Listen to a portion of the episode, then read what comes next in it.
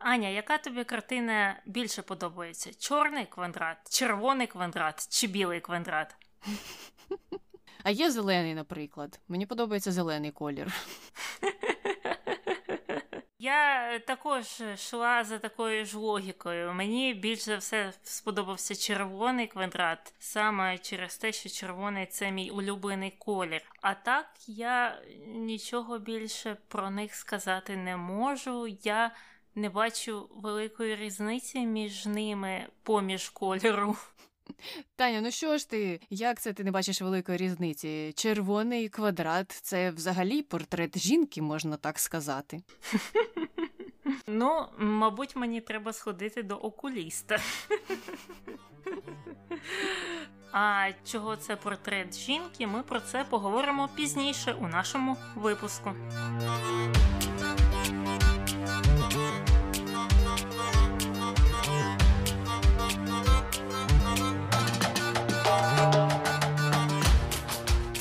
Це Таня. І Аня в ефірі подкаст «Не без гріха. Дискусії про відомих людей, їх досягнення та сумнівні вчинки. Сьогодні говоримо про Казиміра Малевича. І про Казиміра Малевича шукають не так багато. Більш за все шукають е, його картини. Люди хочуть побачити, як вони виглядають. Але таким найголовнішим питанням було хто по національності Казимір Малевич.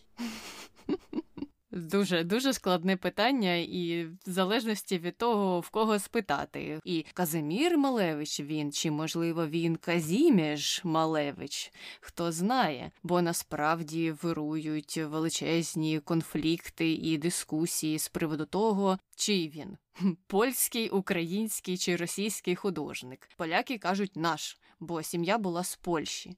Українці кажуть ні наш, бо народився під Києвом або ну в нинішньому Києві. А росіяни кажуть та ні наш, бо жив протягом довгого часу у Москві, в Петербурзі, в Курську і творив там. Ну а після того як ми в деталях обговоримо що про це казав сам, наприклад, Малевич е, і його оточення, можливо, у вас складеться якась думка з приводу цього питання, тому що це як е, оте питання на мільйон. Ніхто не може конкретну відповідь дати. Так, і ще одне питання: завдяки чому здобув визнання Казимір Малевич? Завдяки чорному, червоному та білому квадратам.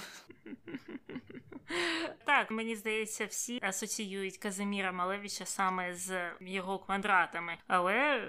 Мабуть, е, деякі думають, що може він спочатку там малював якісь пейзажі чи натюрморти, а потім перейшов до цього футуризму чи супрематизму. Але це е, не зовсім так. Ну і давай все ж таки поговоримо, ким був Казимір Малевич, е, чим займався, якою творчістю. Він був художником-авангардистом, теоретиком мистецтва, і його такі новаторські праці мали дуже великий вплив на розвиток абстрактного мистецтва у ХХ столітті. Саме Малевич заснував концепцію супрематизму, яка мала на меті відхід від природних форм, щоб отримати доступ до верховенства відчуттів. give І як ти це розумієш, Аня? От як ти б описала супрематизм для дитини, якій 5 років? Це ти мені знову нагадала Майкла з офіса, коли він просив е, описати одну економічну концепцію спочатку як для дитини, якій 8 років, потім як дитині, якій 5 років. Для мене це все прозвучало, наче якась реклама Кока-Коли або Фанти, наприклад, відхід від природних форм та доступ до верховенства відчуттів. Це мені здається, було треба таким чином озвучувати. Я так розумію, що Малевичу набридло малювати дерева та пейзажі та людей у їх звичному вигляді, і він вирішив. Хм, я ж можу намалювати цю жінку у вигляді прямокутника червоного. Чому б ні? І сказати, що жінко, якщо ти не бачиш в цій картині себе, просто ти бачиш все у природних формах, а ти відчуй щось вище, поринь в цю картину і побач себе. Ну і таким чином він увів це нове поняття. Я не знаю, чи це пояснення підходить для дитини, якій 5 років, але це я так для себе пояснюю цей напрямок. Так, ну і саме слово супрематизм, воно говорить про перевагу чогось над чимось. Правильно, і е, як я зрозуміла, він вважав, що у цьому напрямку мистецтва перевага стоїть за штучними речима, ніж природними. Тобто квадрат крутіший за яблуко. Якось так. Так, щось подібне, бо яблуко це яблуко. Ти Мгм. просто перемалювала яблуко і все. А ось у квадраті ти можеш побачити дещо більше. Тобто для когось це просто квадрат, а для когось це чорна діра, а для інших це не знаю, там якісь двері кудись у нарнію чи ще в якийсь інший світ. Того, начебто, як супрематизм дає твоїй фантазії можливість полетіти далі, ніж просто яблуко на столі. Окей. Ну і Малевич е, з цим супрематизмом вважається частиною українського авангарду, е, який сформували художники українського походження, які працювали спочатку в Україні, а згодом у Європі та Америці. І зараз, як завжди, ми починаємо з маленького Казимира, якого насправді звали Казімєш. Малевич народився він у 1879 році у польській родині, яка на той час проживала в Києві на вулиці Жилянській, до речі, яку е, нещодавно перейменували на вулицю імені Малевича. І його батьки Людвіка та Северин е, були римокатоликами, і вони втекли з Польщі після невдалого польського січневого повстання 1863 року проти царської армії, і його рідною мовою була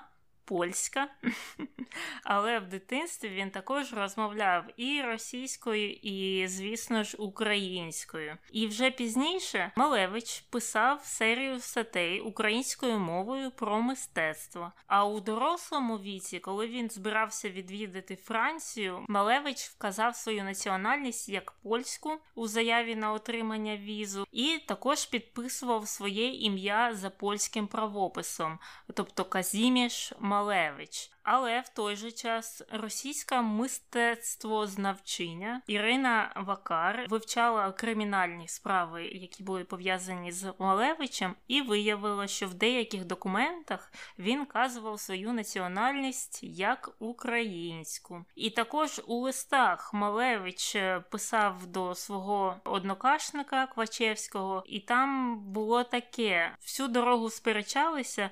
Припиняли суперечки тільки коли сіли полуднувати, згадували Україну.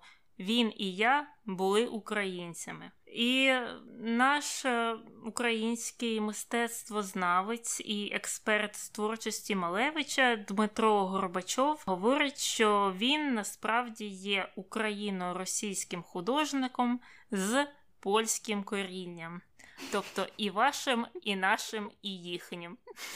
Викрутився, викрутився мистецтвознавець. Ну, ти знаєш, я трохи з ним погоджуюся, що це досить складне питання, тому що е, сім'я була одного походження, жив е, у декількох країнах. Е, так само відвідував, наприклад, Німеччину, і німці могли б сказати, та він же наш. А багато його робіт виставляється в Амстердамському музеї. То голландці можуть сказати, що що ви таке кажете? Він взагалі-то наш. І ці суперечки можуть продовжувати продовжуватися та продовжуватися. Сам він е, себе вважав поляком або українцем в залежності від часу. До речі, щодо е, тих кримінальних справ, у мене є одна теорія, чому він там міг вказувати своє походження як українське, і я не кажу, що він там просто вирішив, що так, треба, треба спеціально це вказати, тому що є дані про те, що він і до цього себе називав українцем. Але коли проти нього завели кримінальні справи, то полякам йому невигідно було е, бути через певні історичні події і через те, в чому його звинувачували. Але ми повертаємося назад у дитинство Казимира і е, ще трохи розповімо про його сім'ю і його життя в Україні. Батько його керував цукровим заводом, а завод належав Терещенкам, до речі. І Казимир був першим із 14 дітей у родині, але тільки 9 з них дожили до зрілого віку. Ось таке сумне дитинство. Сім'я дуже часто переїжджала у зв'язку з цією роботою батька. Я так розумію, що він був як регіональний менеджер на той час, тобто було багато цукрових заводів, і він так між ними між ними е, їздив і керував там усіма процесами. Але більшу частину свого дитинства Малевич все ж таки провів е, на території сучасної України і не в містах, а у селах. Е, ну тому що там якраз і були ці плантації з цукрових буряків. І до 12 років він насправді не цікавився якимись е, художниками відомими чи провідними напрямками у мистецтві. Все, що він бачив навколо, це була народна творчість. Його цікавила вишивка, його цікавила оздоба хат, наприклад, у селах. І він сам е, навчився навіть робити цей декоративний розпис на будівлях і на печах. А уже із 1895 року е, вступив у Київську школу мистецтв і вчився малюванню там. Так, але варто зазначити, що свою першу картину він намалював у конотопі. І це місто він дуже любив і часто його згадував і описував з любов'ю. Я також не раз була у конотопі. Я рідко коли описую це місце з любов'ю, але мені здалося це цікавим, чи що, що таке маленьке містечко справило на нього таке враження. Все, що я пам'ятаю з конотопа 90-х, це пам'ятник Леніну. Не думаю, що він е, зберігся до нинішнього часу. Ні, ні. Але ми рухаємося далі. З 96 по 1904 рік Малевич проживає в Курську, тому що туди перевели його батько, який вже на той час працював на залізниці. А сам Малевич влаштувався туди на роботу креслярем. І там же у 99-му році він одружився з Казимирою з Глейц якій на той час було 16 років. Цікавим є те, що її також звали Казимира. Не знаю, вони тільки тому зійшлися чи ні, але зразу ж в голову лізуть саме такі думки, що о, ти Казимир, а ти Казимира, все, це наша доля бути разом. Нам же 16 і 20 років, і це все так романтично. Тому давай одружимося. Що напевно так е, і сталося, але після смерті батька він приїжджає до Москви, е, до речі, без дружини і двох дітей, які у них народилися. Але пізніше і дружина, і діти е, приєдналися до нього. Але це подружнє життя Малевичів зовсім не склалося. Дружина з дітьми переїхала в інше місто, а потім взагалі покинула дітей і поїхала звідти з якимось своїм бойфрендом-лікарем. А дружина також була фельдшером, і вона заробляла на сім'ю. Тобто Малевич він тоді там вчився малюванню. А як всім, мабуть, відомо, на цьому багато грошей не заробиш, якщо ти невідомий художник.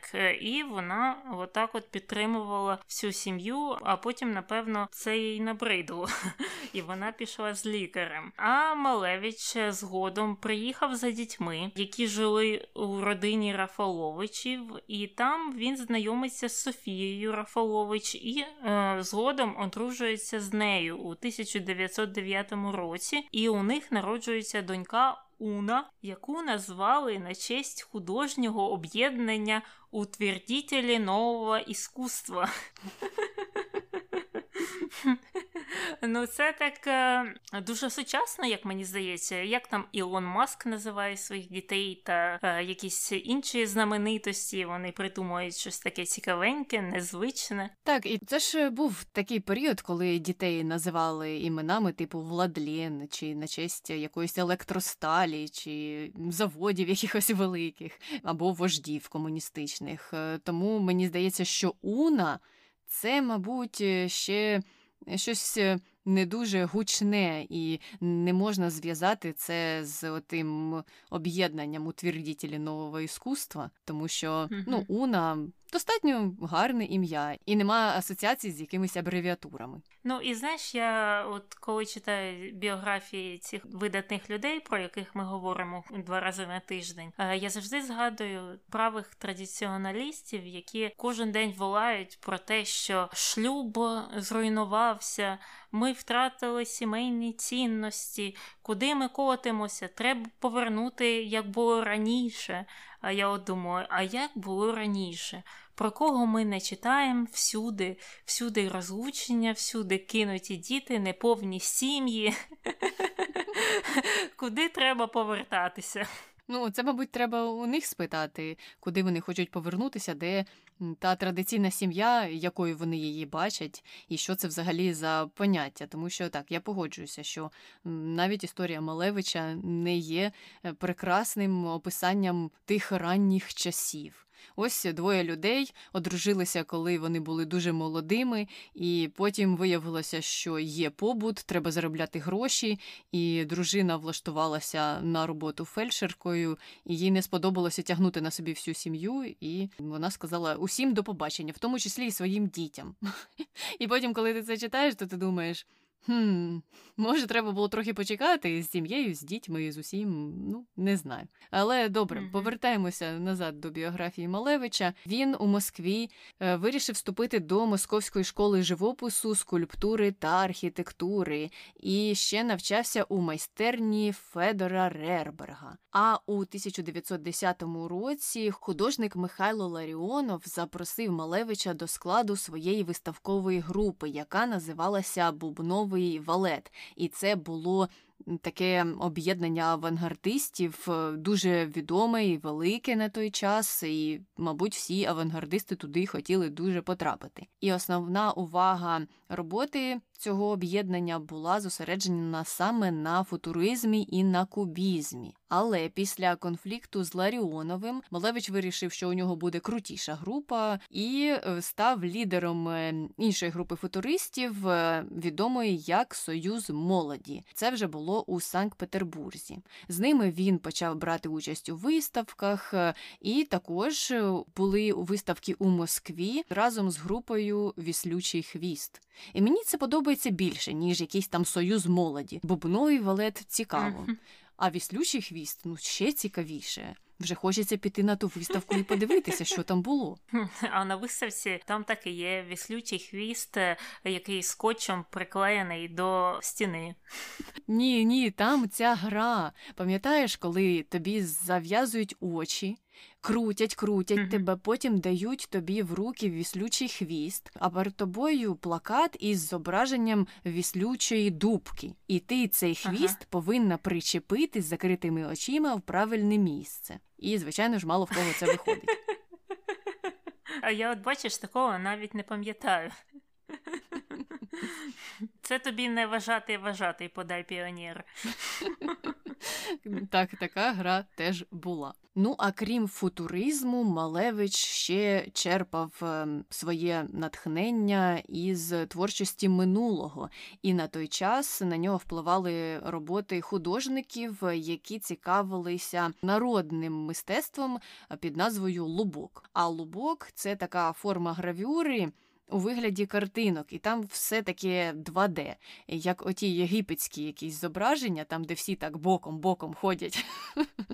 Те ж саме було і в Лубку. Ну, щось схоже, тільки це було російське народне мистецтво. І ці художники-авангардисти тоді брали за основу е, саме Лубок. Але Малевич вже тоді казав, що він пише у стилі кубофутуризму. А у 1911 році Компанія Брокард випустила одеколон е, під назвою Сєвєрний, тобто північний. І Малевич е, створив для нього рекламу та навіть дизайн флакона у вигляді айсберга, а зверху був ведмідь на кришці. І цей дизайн використовувався десь до середини 20-х років 20-го століття. І це для мене взагалі був шок. Я не знала, що компанія Брокард така стара. Я почитала, що ця компанія була заснована у Москві ще в царській Росії у середині 19 е, століття, і вона так існувала існувала до радянських часів, і вже радянська влада націоналізувала цю компанію,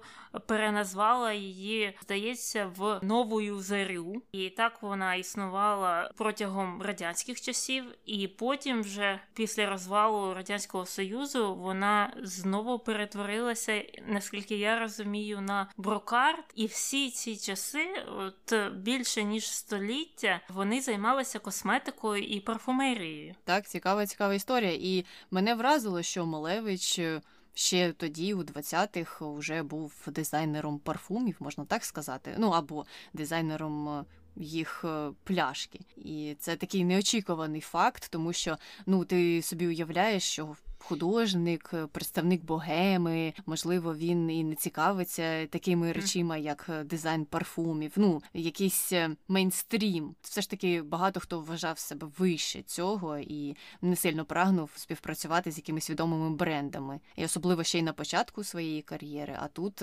такий цікавий факт. І я бачила цей дизайн, ну такий нічого, але я б не сказала, що це якийсь кубофутуризм на той час, е, просто ведмідь на верхівці айсберга та й все. Так, ну і тут можна провести паралель з Енді Ворхолом, який також е, співпрацював з багатьма брендами і створював для них е, рекламу. І це люди і по сьогодення вважають мистецтвом, правильно? Тобто у них не було такої ідеї, що реклама то ти продався і ти вже не митець. А от якщо ти твориш просто там для себе і для людей, то ти справжній митець. Вони якось е, для себе це поєднували, і, мабуть, причиною цього є те, що е, як ми казали раніше, Малевич надавав перевагу штучним речам, речам, які створили люди, а не якимось е, природним там елементам, природним явищам. І так як ці парфуми це продукт індустріалізації правильно урбанізації всього цього. Це навпаки е, його приваблювало. Ну, принаймні, я собі це так пояснюю. А я собі ще це пояснюю тим, що за це, мабуть, добряче заплатили.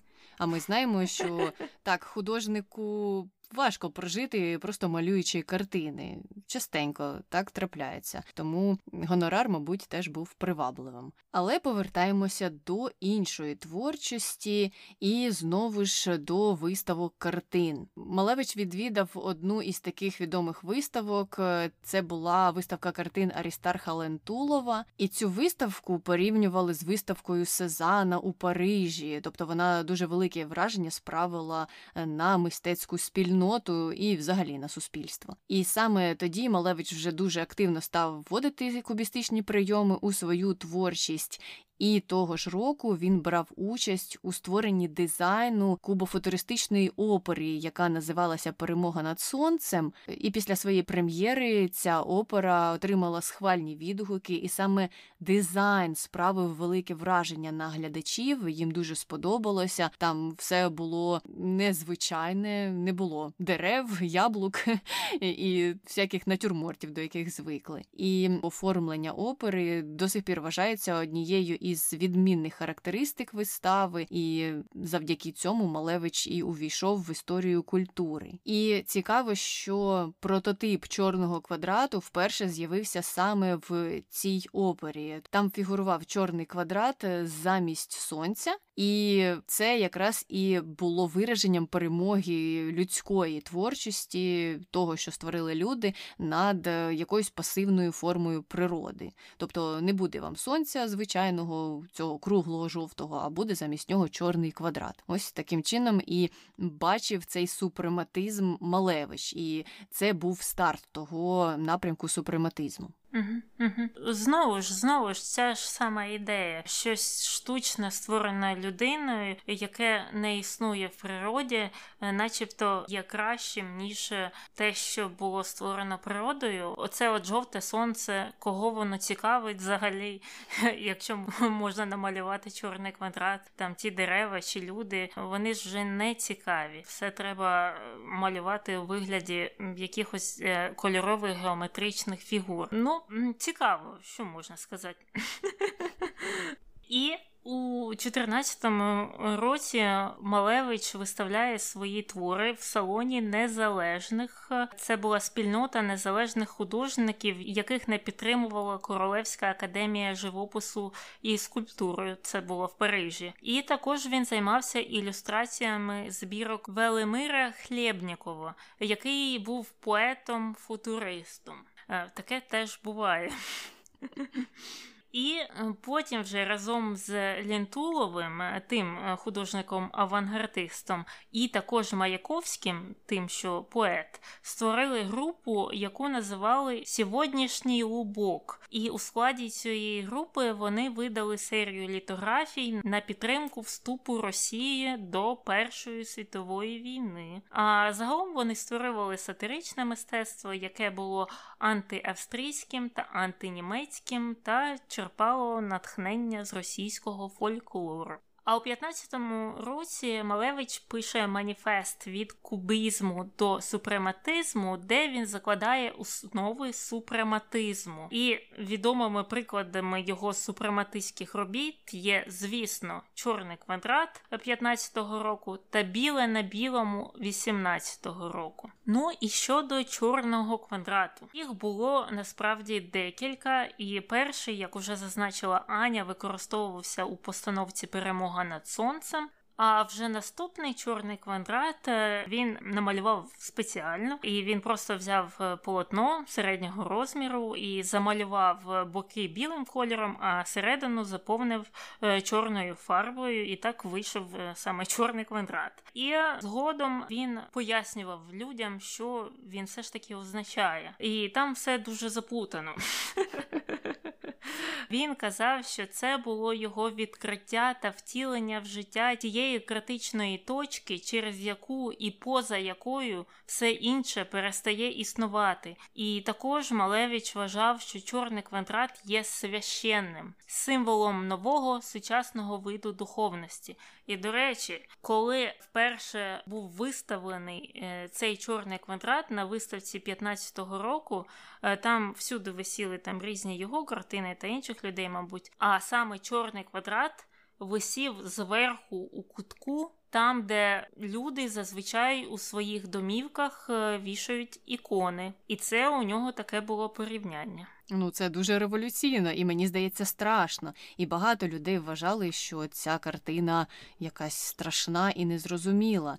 І у мене асоціації саме з чорною дірою. Це обнулення всього, і те, що все перестає існувати, якась точка відправлення або невідправлення. У мене такі якісь космічні більш асоціації з цією картиною. Ну і після першого свого чорного квадрату Малевич намалював і другий чорний квадрат. І це вже була частина триптиха, тому що разом із тим е, чорним квадратом е, в комплекті ще були чорний круг і чорний хрест.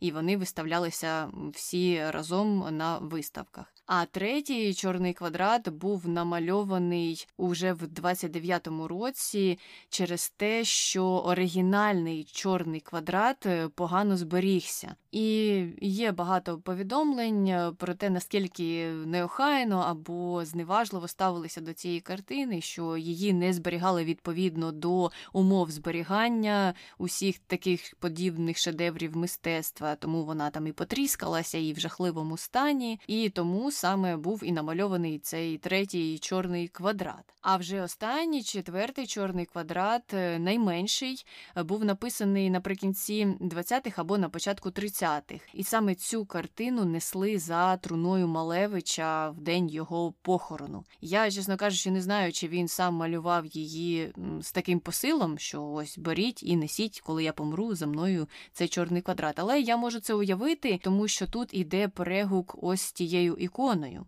про яку ти казала раніше. Ну і також е, чорний квадрат це став е, його бренд після того, як е, він прославився цим чорним квадратом. Він навіть став підписувати всі свої картини чорним квадратом замість там Казимир Малевич. Так що тут, в принципі, зрозуміло, що всюди цей чорний квадрат його і переслідував, і навіть в день його похорону. і не чорним квадратом одним. Як відомо, в 15-му році також він е, виставляв картину Червоний квадрат і Сам Малевич назвав її жінка в двох вимірах, і він сам бачив цю картину як відмову від матеріалістичної прив'язаності до світу і вважав, що живопис зміг вийти за межі цих земних зв'язків і увійти в духовну сферу. В принципі, ті ж самі меседжі. Так, ми відходимо від е, земного, від е, природнього, і саме через оці надприродні, на його погляд, речі, ми входимо в духовну сферу. Але пізніше він також вважав, що ця картина є сигналом до революції. Тому що червона і все ось так прямолінійно.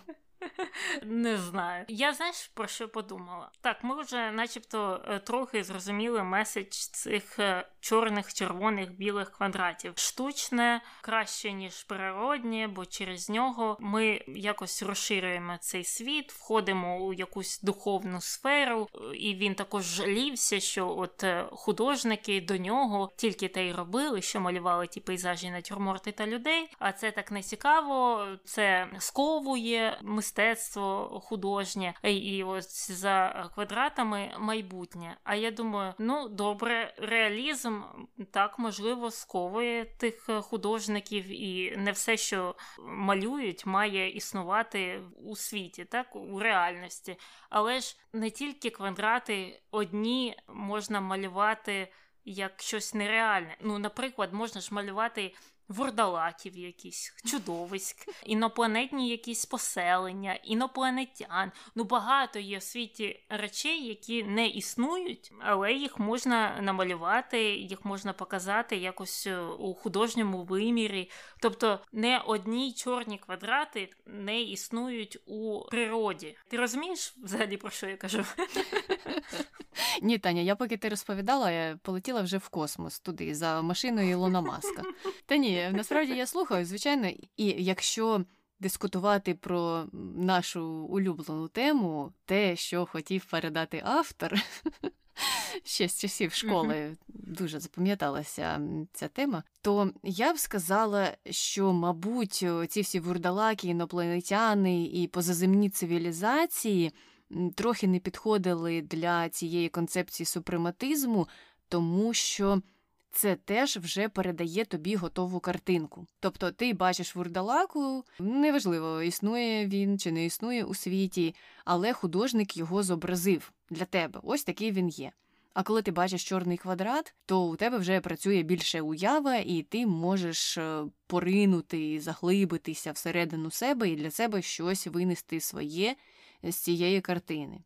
Це моя інтерпретація. Звичайно ж, це не те, що мав на увазі Малевич ні в коєму разі. Я не претендую на пояснення його робіт, але для себе я зрозуміла це так. Так, а що робити, якщо дивлячись на чорний квадрат, ти бачиш тільки чорний квадрат?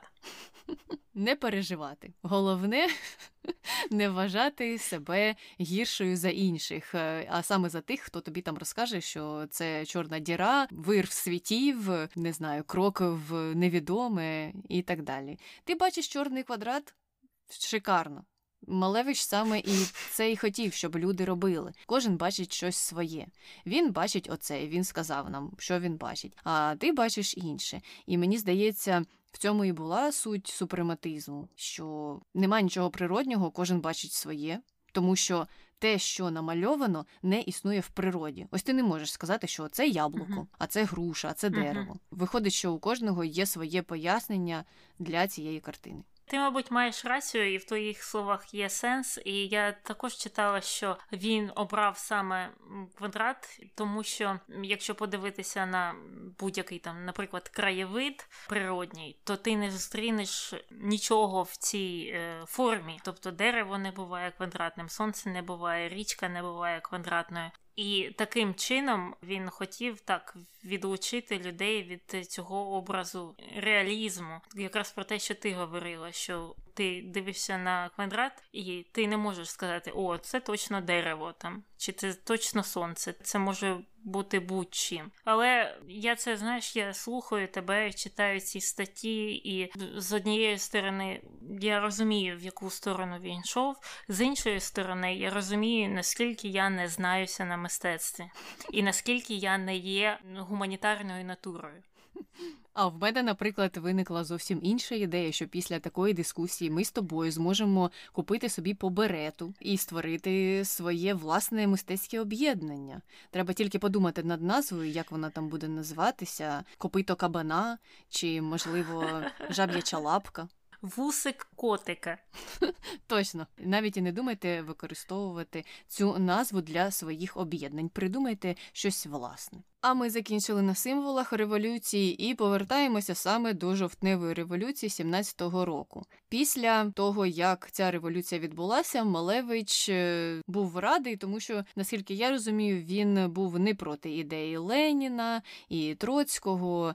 І тоді він став членом колегії мистецтв Народного комісаріату просвіти, а також членом комісії з охорони пам'ятників, а також членом музейної комісії, тобто займав багато офіційних е, державних посад і викладав також у декількох містах, у декількох художніх школах у Білорусі, у Ленінградській академії мистецтв, у Київському художньому інституті та ще й у будинку мистецтв у Ленінграді. А уже в середині 20-х років він написав книгу Світ як непредметність, і там були викладені саме супрематистські теорії. Це теж одна з найважливіших робіт е, Малевича. У 23-му ж році він був призначений директором Петроградського державного інституту художньої культури, але цей інститут закрили у 26-му році, тому що тоді комуністична газета назвала його монастирем, що підтримується урядом, але насправді веде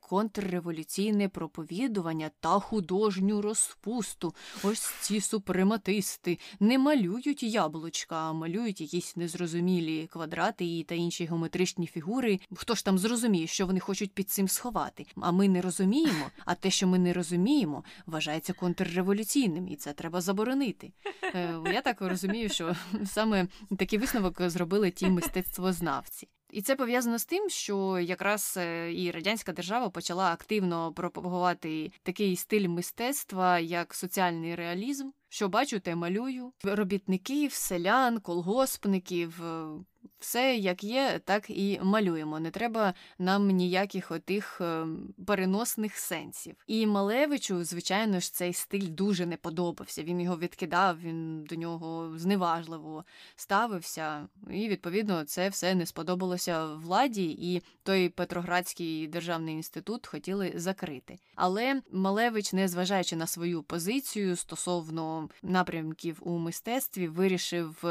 не конфліктувати з комуністами, а на той час так плисти за течією.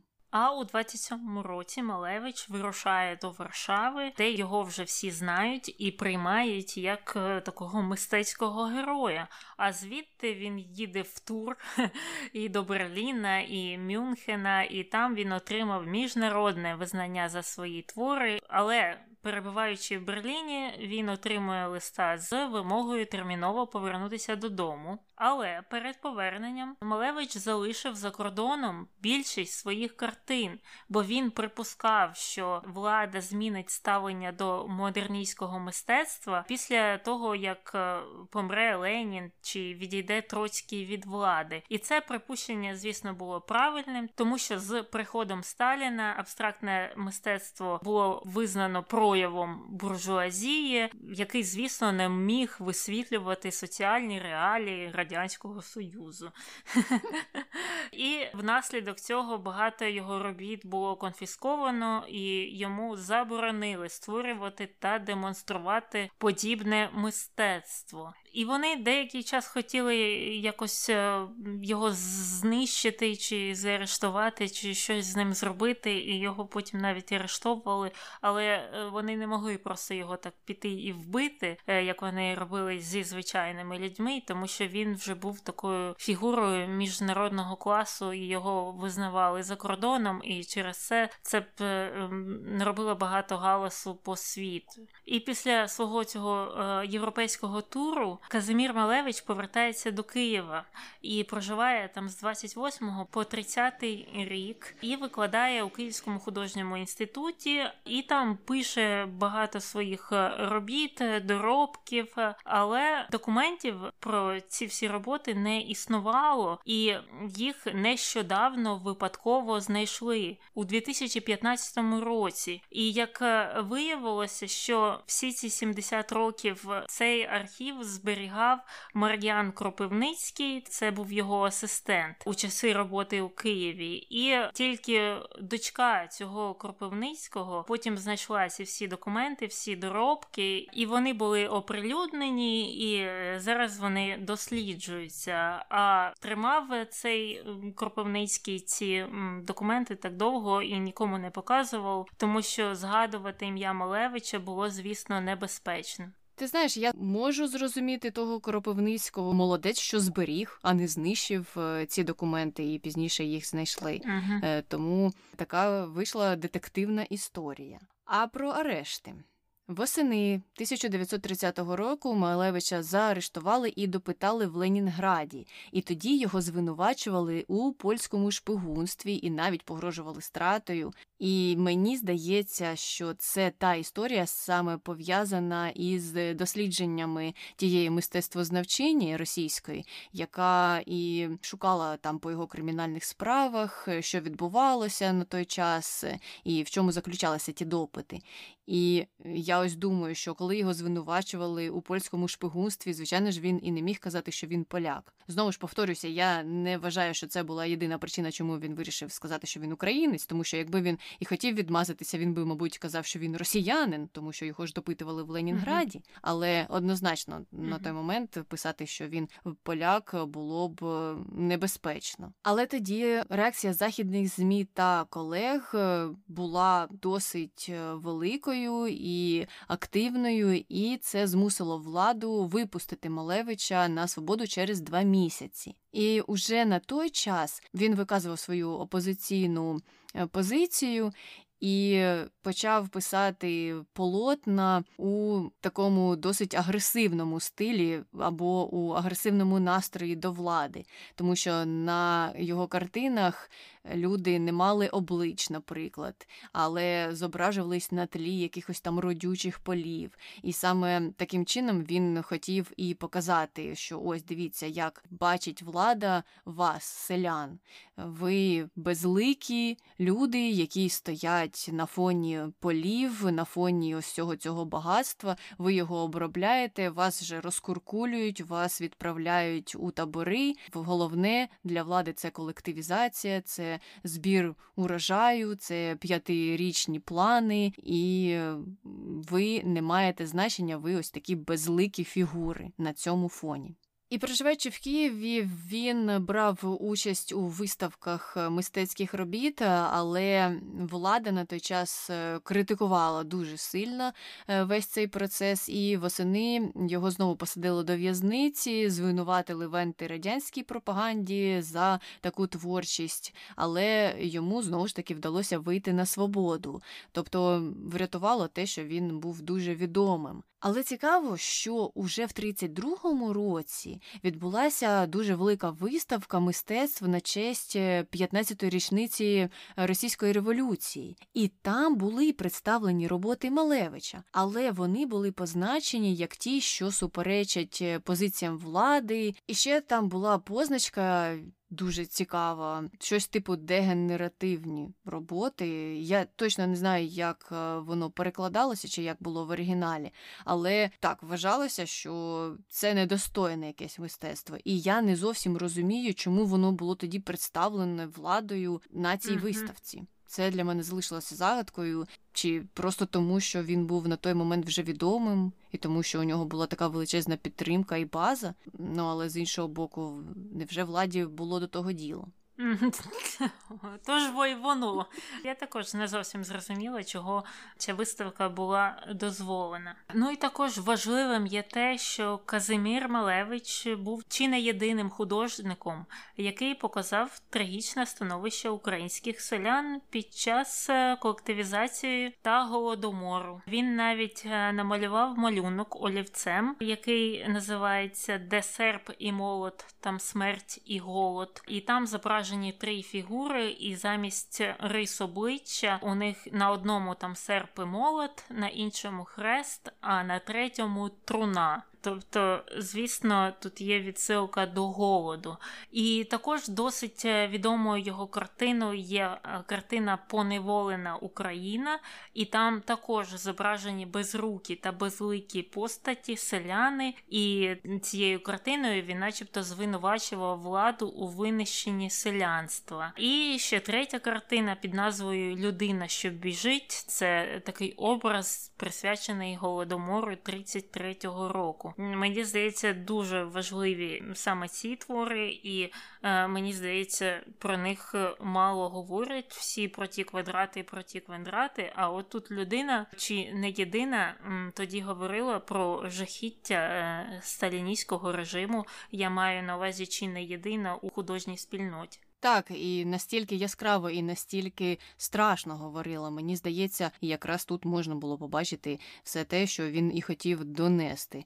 І важливо так, важливо подивитися на ці картини, крім усіх тих квадратів е, та кругів, mm-hmm. чи жінок у форматі 2D. Але критики на той час висміювали мистецтво Малевича і вважали, що ну як можна ж заперечувати все добре і чисте, і любов до природи, до життя. Подивися, Казимире, 33-й рік на дворі, голодомор. Це ж відображення любові до життя та до природи. Що ж може бути інакше? Як ти цього не бачиш? Але Малевич на це відповідав, е, що ніякої любові до життя і до природи від мене ви не дочекаєтеся, і взагалі мистецтво розвивається лише заради мистецтва. І ми цьому мистецтву не потрібні і ніколи не будемо потрібні. І оці всі ваші картини, перемальовки лісів, полів, дубів, е, яблук в кінці кінців, це ніщо інше, ніж проста копія. Треба копати глибше. Ось так він вважав. Ну, така досить е, цікава ідея, і е, я, мабуть, з нею згодна. Це щось схоже про ідею, що таке наука, і для чого існує наука. Багато людей е, вважає, що наука існує для якихось практичних результатів, щоб щось довести, що вчені збираються, щось роблять, тестують, аналізують, вивчають, і вони таким чином йдуть до якоїсь істинної єдиної правильної відповіді на щось, тобто доводять щось. А насправді ціллю науки є те, щоб збирати більше інформації на якусь тему, тобто е, збільшувати базу знань з е, там конкретної теми, сфери, конкретного питання. І в цьому плані я його розумію, тому що от є люди, які думають, що мистецтво теж якесь е, має бути практичне, так що воно показує там людей, тварин, яблук яблука. І є люди, які думають, що наука і її цілі є щось таке дуже практичне, що ми це вивчаємо для того, щоб там полетіти на Марс, або ми це вивчаємо для того, щоб там щось вилікувати. Хоча е, це і добре, якщо так виходить, що ми щось там вивчили, і це призвело до якихось позитивних змін у якійсь сфері, але первинним первинним завданням науки є збільшити базу знань на певну тему. От і все. І повертаючись до інтерпретації е, творів мистецтва, я ще хотіла додати, що у Малевича був е, дуже цікавий е, погляд до таких інтерпретацій. Він з гумором до цього підходив, і навіть деякі картини він підписував таким чином, що автор сам не знає, що він тут хотів зобразити. Якось так. Щоб не приходили ось такі знавці у лапках і не казали, що ось тут він хотів показати те і се, і інше. А тут зразу приходиш і тобі пояснення. Я не знаю, чого я написав цю картину, просто встав вночі, захотів і написав. Не треба шукати ніяких інших пояснень. Е, що цікаво, тому що можна і про чорний квадрат, як ти казала раніше, сказати, що так, не треба шукати ніяких інших пояснень. Я бачу тут чорний квадрат, і це правильна версія. Так само, як ти бачиш щось інше, і це твоя версія. І ти не можеш казати мені, що тобі треба краще розуміти цю картину, вдивитися в неї і побачити, що бачу я, тому що те, що бачу я, єдина правильна відповідь. Ні, ні, ні. І мені подобається саме це у його творчості. Зрозуміло, я також це підтримую. Але повертаємося до Малевича. Він наприкінець свого життя е, захворів раком, і у 35-му році помер е, від нього у віці 57 років у Ленінграді. І на той час він вже був третє жонатий на українці, яка була на 26 років молодша за нього, і вона у останні там місяці, дні, роки за ним наглядала. І друзі та учні його поховали його прах у могилі, позначений чорним квадратом, але вони так і не виконали його предсмертне побажання. Малевич бажав, щоб його могила була увінчана. Архітектоном. Архітектон це один з макетів абстрактного хмурочоса, обладнаного телескопом, через який відвідувачі могли б дивитися на Юпітер.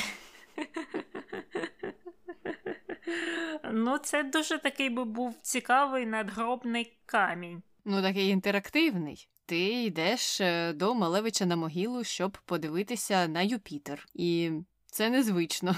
Мені здається, що він хотів, щоб приходили до нього люди, дивилися на Юпітер, говорили про щось далеке і космічне, і таким чином е, вшановували його пам'ять. Е, ну чому б ні? Така цікава оригінальна ідея. І крім того, Малевич ще просив, щоб його поховали під дубом на околиці Немчинівки, що в Московській області. І це місце теж було якимось особливим для нього, як іконотоп.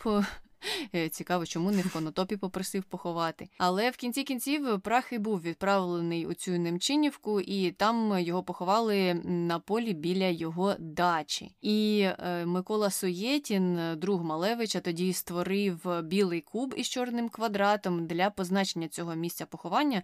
Ну, це був такий величезний, величезний білий куб. Я бачила фотографії, але той меморіал був зруйнований під час Другої світової війни. І у 2013 році на місці могили Малевича був побудований житловий комплекс, який називається Ромашково 2. І на його території вже є маленька меморіальна плита, яка присвячена Малевичу, і там планували побудувати пам'ятник. Я не знаю, чи до цього часу побудували, тому що я не знайшла про це інформацію. Я читала, чому саме він просив е, поховати його в Немчинівці, тому що там проживала якась його далека тітка, яка виховувала його третю дочку. У нього була ще третя дитина, і там так була, наче його якась дача, чи маленький маєток, і вона там проживала, і дочка його там жила. І це стало причиною, чому він обрав це місце. І так, ти права, той меморіал було зруйноване під час Другої світової війни, і вони ще ж обрубали те дерево. Бо коли там проходили якісь військові дії, вони не хотіли, щоб е, німці орієнтувалися на той дуб, е, як на якусь там позначку чи щось таке. Коротше, в військових цілях е, цей дуб був зроблений. І потім же ще й шукали те місце захоронення uh-huh. і знайшли його. І uh-huh. потім вже побудували на ньому житловий комплекс. Ну, вшанували пам'ять. Але Малевич творив у стилі кубофутуризму. Ось, будь ласка, тепер над його могилою збудований житловий комплекс, теж у якомусь промисловому стилі, мабуть. І щодо робіт. Малевича і того, де вони зберігаються, ті роботи, які не знищила радянська влада. Є вони у Третьяковській галереї у Москві.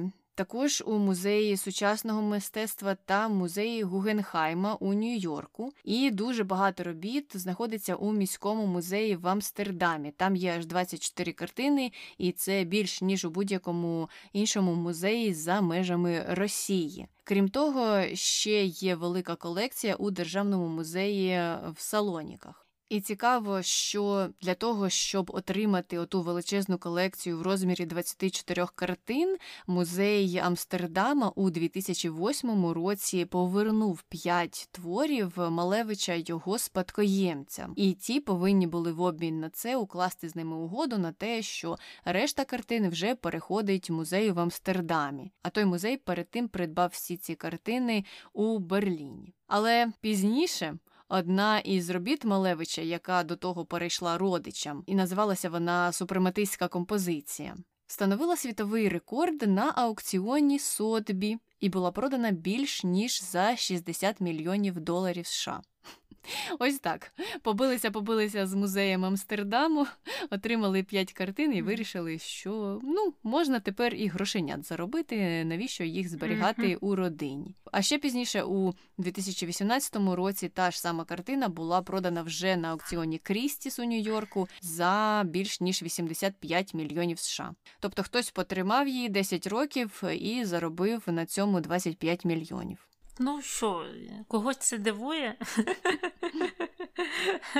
Ну, і та, і та історія, що родичі відвоювали ці е, картини його, начебто, щоб вони потрапили в сім'ю е, назад, а потім їх просто взяли і продали. Ну, не знаю, досить очікувано. От ми чули про історію з батьком Джоан Ролінг, який продав перші копії Гаррі Поттера з підписом від дочки.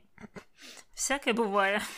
Звичайно, звичайно, є різні люди, і цікаво, чи це була єдина картина, яку вони вирішили продати. Можливо, все ж таки ті інші чотири картини залишилися в родині. Не знаю, до інших часів скрутних чи, чи що. Але щодо інших картин, то четверта версія чорного квадрату, та що було написано у 20-х роках, була знайдена у Самарі. Ну і як ми раніше говорили, що не слідкували за збереженням цих картин, їх знаходили десь у якомусь незрозумілому стані, не зберігалися вони ні в яких галереях зі спеціальною температурою, там, де нема пилу. І були ці картини у досить жахливому стані, або багато з них було у жахливому стані. Так ось її знайшли в Самарі, і потім її придбав Інкомбанк за 250 тисяч доларів. А у 2002 році вона вже була продана з аукціону за 1 мільйон доларів. І на той час цю покупку фінансував російський меценат, який пожертвував кошти російському міністерству культури, і це був найбільший приватний внесок у державні художні музеї з часів жовтневої революції. Тобто, таким чином він передав гроші, щоб ця картина е, відійшла до власності Міністерства культури. Тобто він спочатку її придбав правильно за мільйон і віддав у Міністерство культури. Я, чесно кажучи, не знаю, які там були деталі тієї угоди. Можливо, так, або можливо, він одразу ж е, діяв від е, імені Міністерства культури. Ну тобто там це придбання було зразу ж переписане на те Міністерство культури. Ну добре, зрозуміло. І крім картин, Малевич ще придумував різні слова, такі як, наприклад, невагомість. Е, його художник тлумачив як явище, коли аероплан долає свою вагу і піднімається в небо. І невагомість для Малевича означала якийсь ідеал, а вага це рамки, тяжкість, яка тягне людей вниз.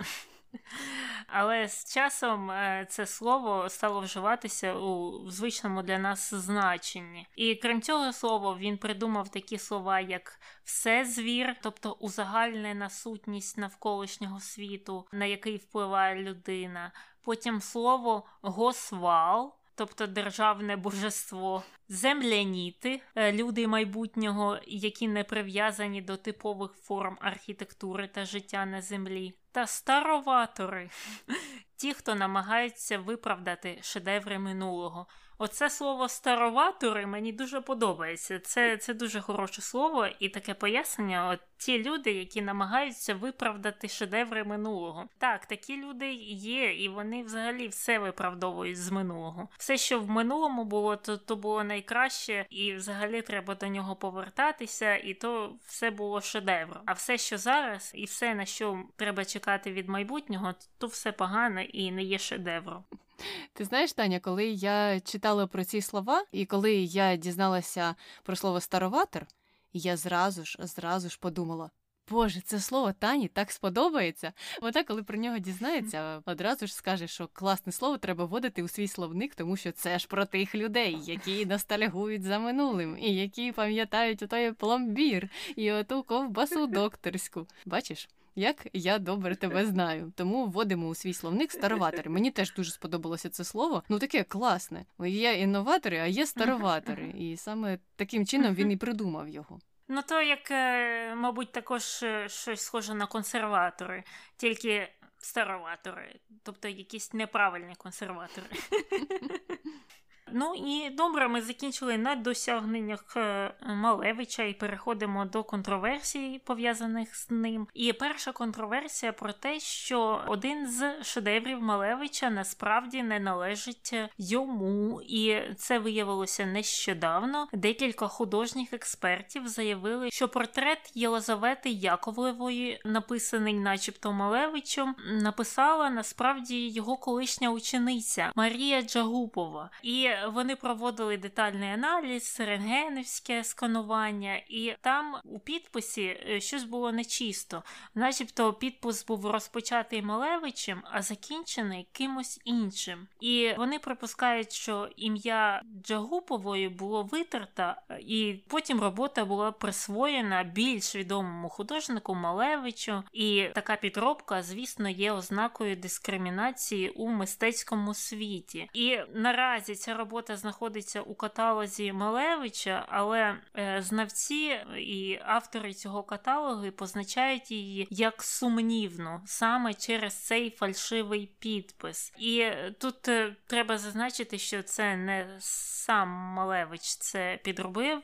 Це хтось після нього, коли знайшов цю роботу, яка, начебто, йому здалася схожою на роботу Малевича, але підписаною якоюсь невідомою Марією Джагуповою, він вирішив щось там підробити, щоб, е, мабуть, продати цю картину за якісь більші гроші. І доказом того, що ця робота насправді не е, належить Малевичу, є те, що досліджували архів робіт Джагуповою і знайшли там і підготовчий малюнок до цього портрету, і чернетку списку її робіт, в якому зазначається ця картина. До того ще знайшли ескізи супрематичних сумочок, які вона робила. І саме таку сумочку тримає в руках модель, з якої Джагупова писала портрет Єлизавети Яковлєвої, яка була театральною художницею і її близькою подругою. І ще одним доказом є те, що в Чернецці було вказано, що картина була написана у 35-му році. І це, звісно, є ще одним доказом, що намалював її не Малевич, тому що він помер у травні 35-го року від е, раку, як ми знаємо. І також портрет написаний в яскравій життєстверній манері, яка не була властивою для Малевича, особливо в останні роки його життя.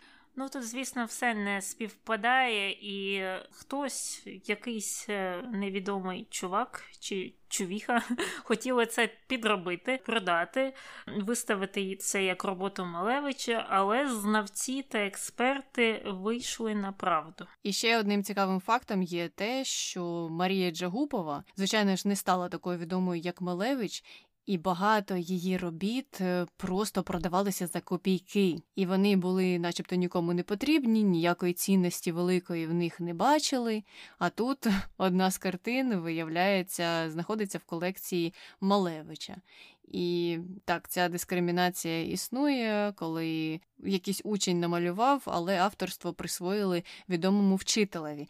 І мені було дуже смішно читати думки деяких експертів, які з одного боку казали про те, що краще було б, якби цю славу віддали Джагуповій. Е, тоді б це було справедливим завершенням такої історії. Але з іншого боку, ми впевнені, що вона була рада, що ім'я Малевича присвоїли її картині, тому що вона ж його боготворила, і вона завжди ставилася до нього з такою повагою. Я не знаю. Тут знову ж таки ми повертаємося до цього питання інтерпретації. А можливо, вона і не була рада, можливо, вона хотіла, щоб про її ім'я стало відомим і щоб е, люди знали, що це її картина. Але про це ми ніколи не дізнаємося, тому що всі персонажі цієї історії давно померли, і не зрозуміло, як хто ставився е, до цього випадку. Що ж до другої контраверсії, то вона пов'язана із чорним квадратом і фразою, яку віднайшли під цією картиною. У 2015 році були представлені результати досліджень цієї картини. І ці дослідження проводилися, тому що стало очевидно, що під чорним квадратом є ще якась картина. І мистецтвознавці почали думати і гадати, чи було це зроблено навмисно, чи може у Малевича не було на той момент чистого полотна, на якому він би зміг намалювати цей чорний квадрат. І ця картина, яка знаходилася під тим чорним квадратом, була видна неозброєним оком, тому що за картиною ніхто не доглядав, вона потріскалась, і через ці тріщини почали проступати якісь кольорові елементи. І під час експертизи цієї картини дослідники знайшли надпис, зроблений чорним олівцем поверх висохлої білої фарби на чорному квадраті. Але потім цей надпис було стерто. Ну але під час рентгену і інших досліджень картини його знайшли. І написано було там таке: Битва негрів вночі. Ось так. Почерк, як виявилося, належить Малевичу, і надпис цей доволі великий. Він доходить до середини картини і може бути прочитаний навіть без мікроскопа. А ще цікаве те, що через його розташування е, працівники галереї зрозуміли, що картина висіла верх ногами. Тому тут таке було трохи веселе завершення цієї сумнівної історії.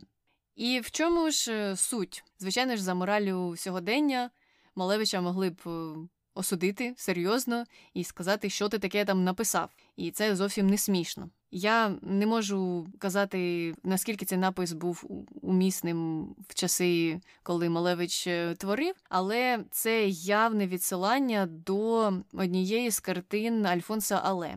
І ця картина була написана у 1880 році, і там теж був зображений чорний прямокутник. І та картина називалася Битва нерів в печері пізно вночі.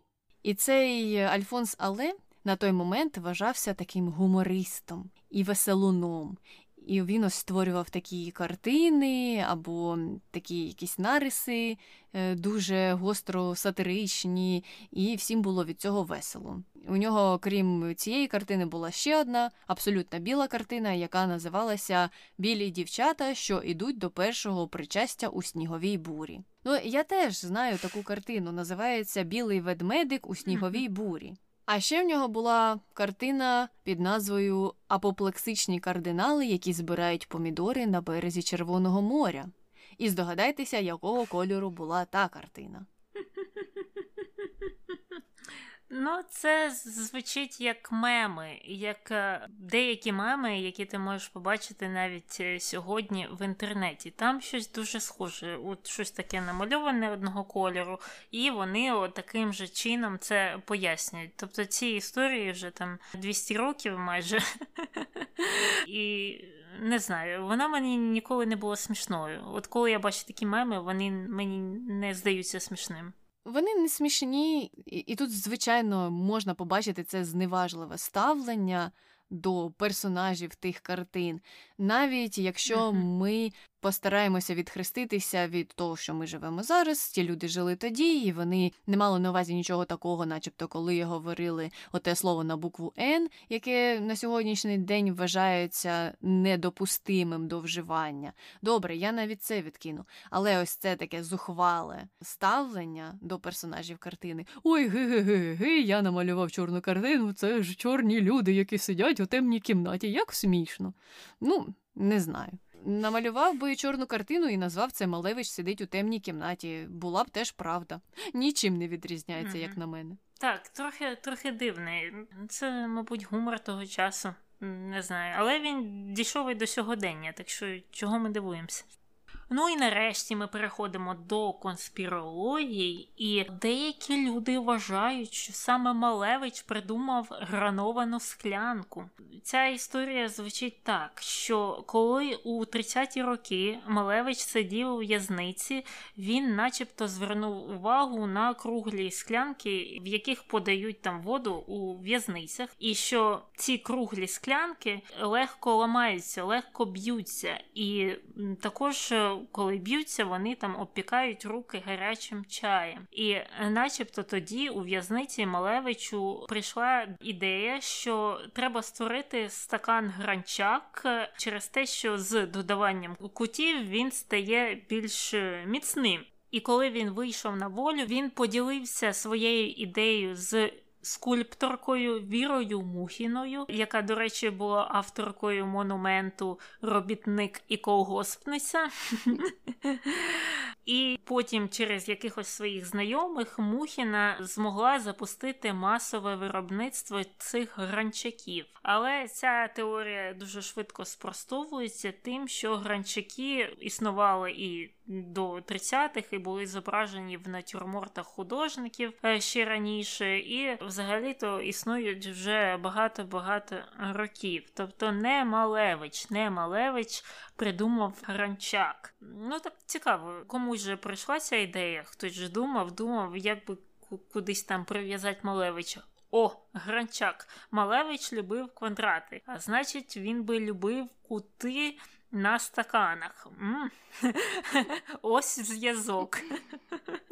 А мені здається, якби Малевич насправді хотів, щоб авторство гранчиків йому приписували, то він би був дуже незадоволений якраз і існуванням оцього мистецтва натюрмортів, у яких були зображені гранчаки до того, і що саме це є свідченням того, що не Малевич придумав гранчак, і він таким чином розізлився на тих художників, які зображували предмети, які вже існують, і що вони стали поперек дороги його слави, і після того він став художником-кубістом-футуристом і став просувати цей напрямок.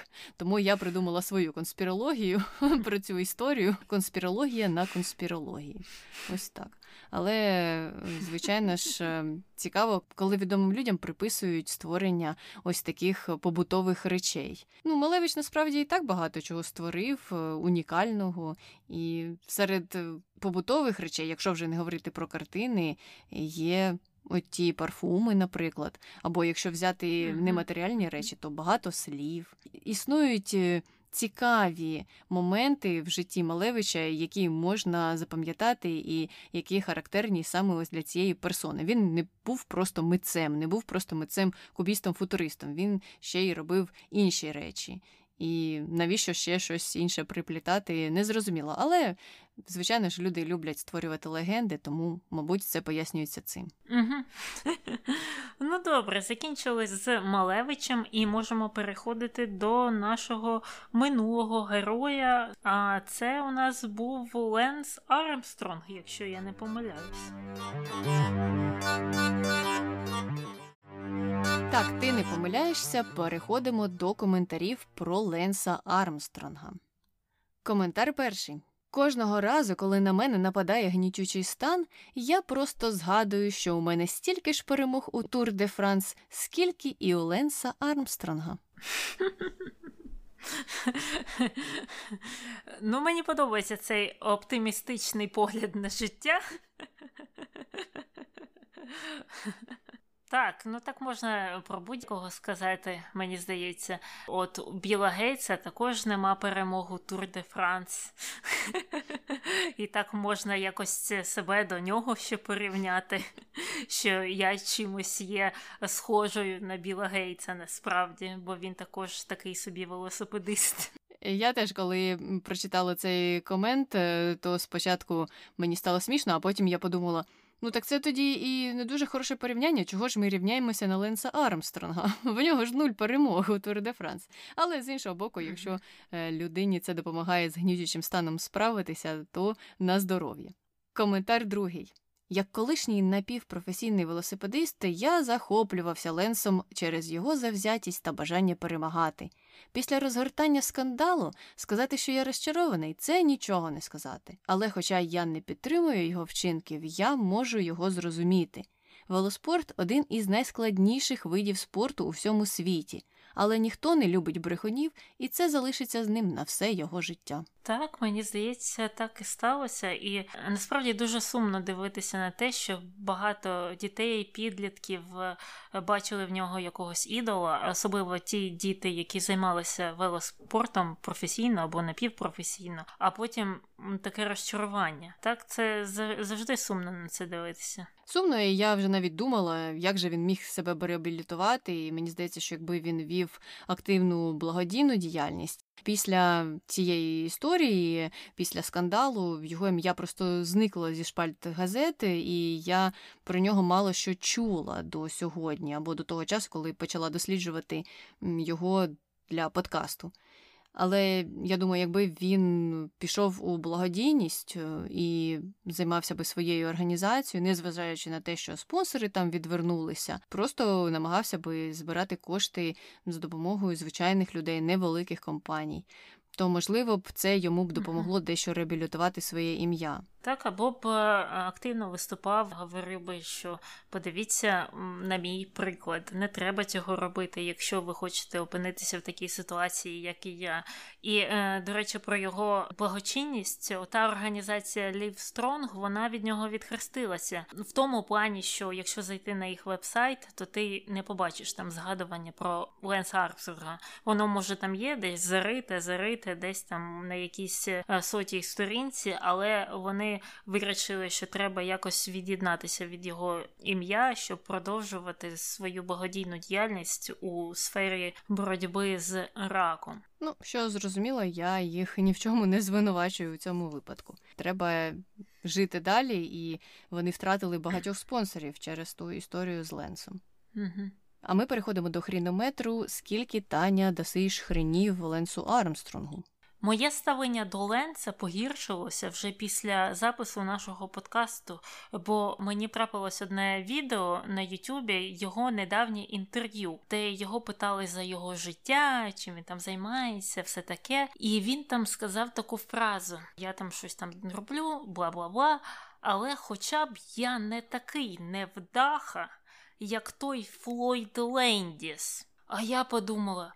Тю, так чим ти кращий? Флойд Лендіс це е, той е, член його ж команди, через якого ці справи всі вийшли назовні, через е, кого е, вся ця схема з допінгом накрилася у тій команді. Я думаю, так ти ж робив те ж саме.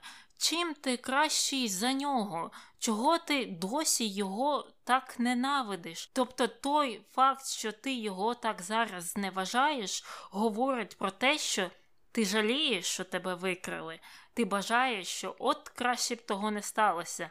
Тобто ти нічого не вивчив на своїх помилках, тебе турбує те, що тебе схопили. Так тобі насправді не жаль, що ти обдурював людей, обдурював там спортивні комітети, обдурював своїх фанатів, в тому числі тих малих дітей, які бачили в якогось кумира. Ні, все, що тобі болить, що тебе викрили. І, до речі, ті журналісти потім побігли до Флойда Лендіса і питали його: а як ти там живеш? Ти що, невдаха, не невдаха, що ти скажеш?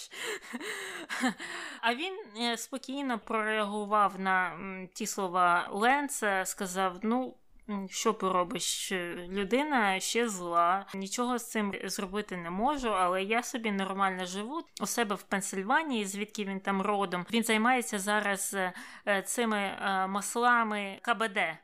І у нього там така невелика фабрика є, і він виглядає як е, чоловік, який принципі радіє своєму життю, на відміну від Ленса Армстронга. Так от, до чого я вела? До хрінометра. Мені здається, я дам йому шість з половиною хрінів, е, бо всі його заслуги насправді є. Марними, вони є несправжніми. Можливо, перші, так, колись там шкільні якісь чемпіонати, вони були дійсно справедливими. Але всі ці тур де Франції, Олімпіади, мабуть, це ж все фейк. Є дуже мало речей, за що можна похвалити Ленца. Мабуть, тільки за оту роботу з е, хворими на рак та їх сім'ями. І це все, все, що пов'язано зі спортом, вся ця його спортивна спадщина, вона споплюжена. Я погоджуюся, я поставила йому шість. Е, саме за те, що він не може відпустити цю історію. Я також дивилася декілька відео, і там його характеризували як людину, яка все ще переварює це все і не може жити далі, не може рухатися. Він постійно повертається до тієї історії, постійно намагається викликати якесь почуття жалю, як е, тоді, коли він побіг до опери і хотів, щоб його там пригорнули, щоб сказали, що він все правильно зробив і що він насправді насправді тут жертва. Хоча він був серед тих, е, хто у тій команді USPS змушував інших е, велосипедистів теж приймати допінг. Тобто він був ініціатором цього процесу. І казати тут, що ти жертва, зовсім несправедливо. І ще. Як я вже і казала в минулому випуску, мені не подобається те, по скількох головах він пройшовся коли намагався своє ім'я вичистити, вибілити і залишитися понад цією історією з допінгом. Дуже багато людей постраждало в цьому процесі, і невідомо, як склалися їх долі. Мені ще це дуже не сподобалося. І так само це не сподобалося нашим слухачам. Вони Армстронгу поставили теж 6 балів за його спортивну кар'єру в лапках. А щодо того, чи є професійний спорт добром або злом, 66,666% сказали, що це зло, а 33,333 сказали, що добро. А на питання про те, як би змінився спорт, якби в ньому легалізували допінг, одна з наших слухачок відповіла, що це був би не спорт, а змагання хіміків. В принципі, таку ж ідею обговорювали і ми, що це вже тоді Олімпіада з хімії, і треба її виводити в окремий вид змагань, можливо. Я не знаю, створювати якісь окремі Олімпійські ігри для хіміків, де вони будуть показувати нам результати своїх досліджень досліджень результати своїх інновацій. Так, а якщо ви хочете більше дізнатися про Ленса Армстронга, я рекомендую подивитися фільм The Program або програма 2015 е, року випуску. Там досить детально розповідають про всі його махінації. Ну і все, ми закінчили з цим випуском. Не забувайте приходити на нашу сторінку в інстаграмі, голосувати, якщо є бажання, і коментувати. І також е, можете написати нам листа на нашу пошту podcastnbg.gmail.com. І це все. З вами була Таня і Аня. Почуємося. Бувай! Крит, критики зібралися, зібралися мистецькі критики. Заклав. Так, це він. Ага, маніфест, я пам'ятаю. Я колись реферат про це писав. Це ж сьогодні меморіал, чи завтра меморіал Дей вже починаються салюти. Угу, угу. Ну я надіюся, що люди вспокояться трохи. Ще ще собаки почнуть гавкати на салют. Ага. Побачиш. Окей. Клас.